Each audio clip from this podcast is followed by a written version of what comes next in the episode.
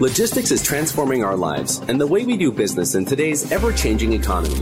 If your company or community thrives on the quality of your logistics, then we'll give you a peek behind the curtains to the topics and people who are driving this exploding industry.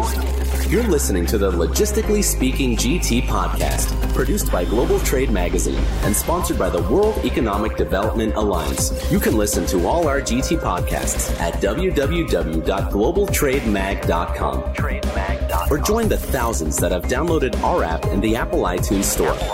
Now, here's our publisher and our host, Eric Kleinsorge. Eric Kleinsorge. Welcome, GT Podcast listeners. It's a great day here in our Dallas, Texas studios, and we're back for another exciting episode of Going Global with America's Best Cities. I'm your host, Eric Kleinsorge, and today we're heading to the northwest region of the great state of Texas, specifically Amarillo. We're especially pleased to have the person who leads the charge for Amarillo, Kevin Carter. Kevin is the president and CEO of the Amarillo Economic Development Corporation and formerly served as director for the High Ground of Texas Regional Marketing Coalition. The coalition covered 67 counties in the northernmost part of West Texas. Kevin graduated from Wayland Baptist University with a bachelor's in business and is a 2012 graduate from the Oklahoma Economic Development Institute with a designation of Economic Development Finance Professional. Kevin has a lovely wife, Alyssa, and a son, Blaine, who's attending the University of Arkansas. So, without any further ado, Kevin, welcome to the show. Hey, thanks for having me, Eric. Absolutely. Now, Kevin, I always like to start by letting our listeners know a little background about each community. So, can you kind of paint a picture for our listeners of Amarillo's location and a little bit about what they could expect by having a business there? Yeah, so Amarillo is located in the uh, panhandle of Texas. The panhandle of Texas is sort of a 26 county area in the northernmost part of West Texas. We're right on I 40, and we're which I 40 is most famously known for the Route 66 from uh, most everybody's childhood. And so we're right smack dab in the middle of, we like to say that we're the capital of the panhandle. And so uh, we're a town of about 200,000 people. In this next census, I think uh, we were 190 in the last census, and we'll be over 200 this. Uh, this year, over the last 25 or 30 years, we've done a good job of diversifying our economy before that, we were pretty much tied to oil and gas uh, and agriculture.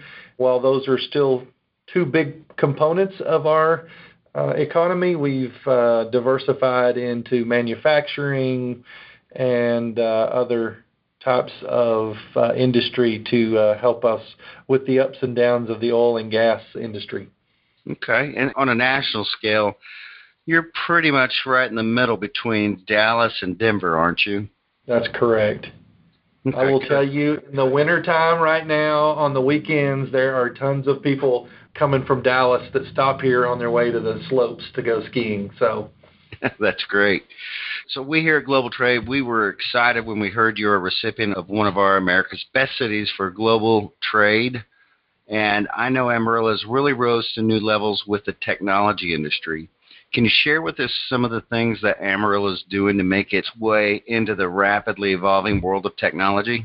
Yeah, so that's something really new for us here in Amarillo. We hadn't really focused much on technology as far as making that a focus, and so we partnered with West Texas A&M. They have uh, what's called their Enterprise Center here in Amarillo. Of course, West Texas A&M is located in Canyon, about 15 miles south but they have some presence in Amarillo, and they've had a an incubator with what they call their WT Enterprise Center that's been here about 25 or 26 years, and we've partnered with them on several things. And this past year, we started an initiative with them called uh, the Wire Accelerator, and I can tell you a little bit about that. That program brings in different local and national technology startups to Amarillo, and they go through a 12 week cohort where they receive several kinds of hands-on training, mentorship, and industry connections to take their business to the next level. And then at the end of that program, they participated in the first Amarillo Demo Day. That was back in October, where they uh, had several investors come in and they were able to do their pitch and try to uh, sell that part of their company uh, for more additional seed money. All right. So in our Going Global City Awards, you really separated yourself uh, with your excellence in utilities. And so we've known Amarillo for its economic vitality along with these unmatched utility offerings, but can you share with our listeners how this can really affect the impact of your multinational businesses? We're very fortunate of where we are. Obviously, the wind blows in West Texas, and we've been very fortunate to have several wind farms that located uh, here in the Texas Panhandle, uh, all around us on really all four sides now. Now that the newest wind farm went down uh, about uh, 70 miles to the south in Hale County, but we've got them in Carson County and Oldham County, Moore County, just pretty much north, south, east, and west. And then also, we're very fortunate in the part of Texas that we live in. We live in West Texas, and we are part of the Southwest Power Pool. And so we have among the lowest utility rates in the country, being in the power grid that we are currently located in, so which is really nice with the uh, utility pro- provider that we have. We're still regulated, which is a good thing for us. Uh, keeps the power prices low. So, kind of diving and, and staying on that subject with the wind power companies and things like that, because I know clustering is always a big deal. What type of industry clusters would you say would be a good fit for even just the wind industry? Yeah, we're very fortunate. We have two or three uh, main wind component manufacturers here. Uh, we have uh, GRI. They are a, a Spanish company. They manufacture wind turbine towers, and so they've been here about uh, three years.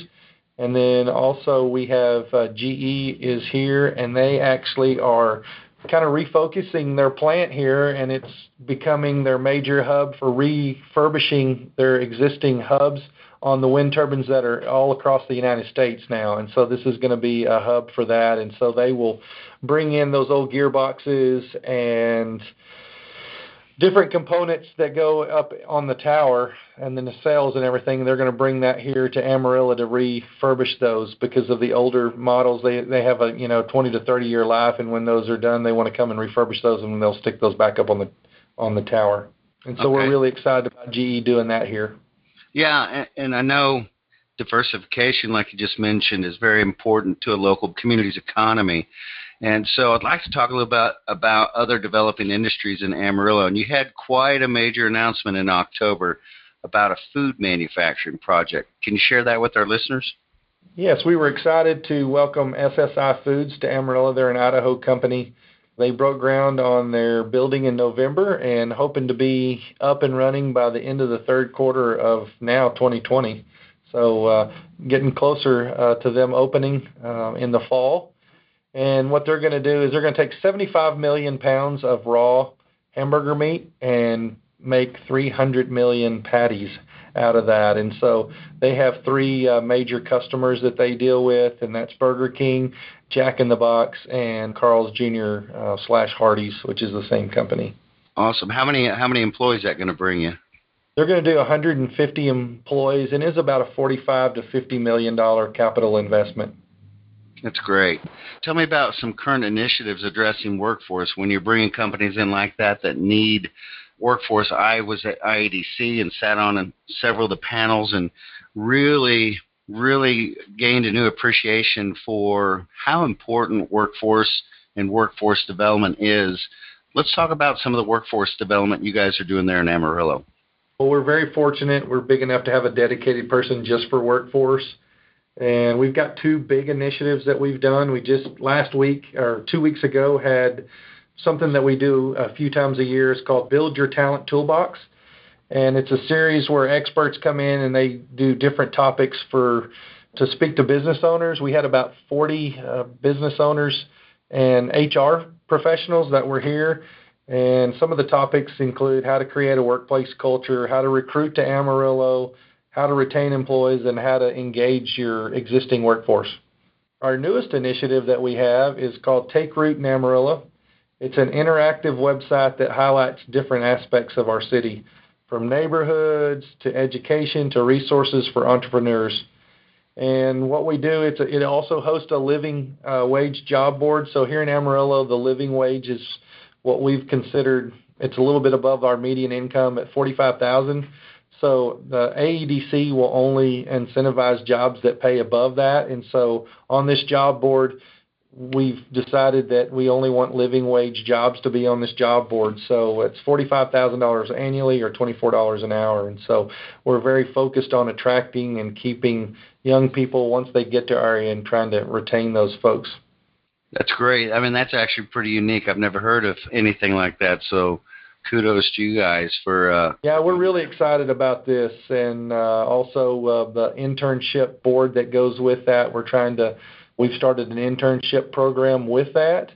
Last year, we piloted five companies and and had their interns do several different experiences just to show them what Amarillo is like that they may not see if they're just here for six weeks and they didn't know anybody. We tried to get all the interns together and have three. We had three huge events for them last year, and that was a huge success. And so this summer we're opening that up to uh, all of our companies here in Amarillo that have interns, and so we're really excited about what this year will hold for that group. I was at a uh, a trade show the other day and got a chance to talk to a lot of uh, companies, and I got to talk to a lot of uh, communities and the coronavirus, you know, was mentioned and, and other types of things that can really put stresses on our economy, both being unpredictable and, and really putting high demands on our economy.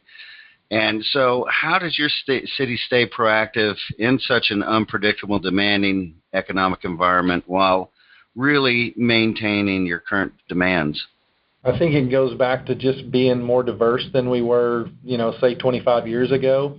Obviously, not sure how serious the coronavirus is going to affect uh, our area, but it could impact obviously economically if you're trying to import something if you've got a raw product that you're trying to import from one of the Asian countries that goes into your your finished product certainly could affect that. I don't know how much that'll affect us here. Uh, I'm sure it will have some effect if we don't get a handle on the virus. But uh, you know, I think just our diversity helps us a lot with where we at and where we've come and and how diverse of economy we are. So, if you could, I'm a, I'm one of our listeners, and I'm looking to expand. I'm looking to to relocate, and you've caught my attention. What would you say as we wrap up here? What's the best way for uh, someone to get connected with you? Well, the best way is to either call us or visit our website, amarilloedc.com. You can start a conversation there by clicking on a button, or actually, it'll pop up and ask you if you want to start a conversation. All of the staff's email addresses and pictures are there. And then also, you may want to take a look at our Take Root in Amarillo website, and that's takerootinamarillo.com, and that's our new uh, job board and internship board, and tells you all about our workforce there. And so we're really excited about that one as well. But AmarilloEDC.com is probably the best way to get a hold of us.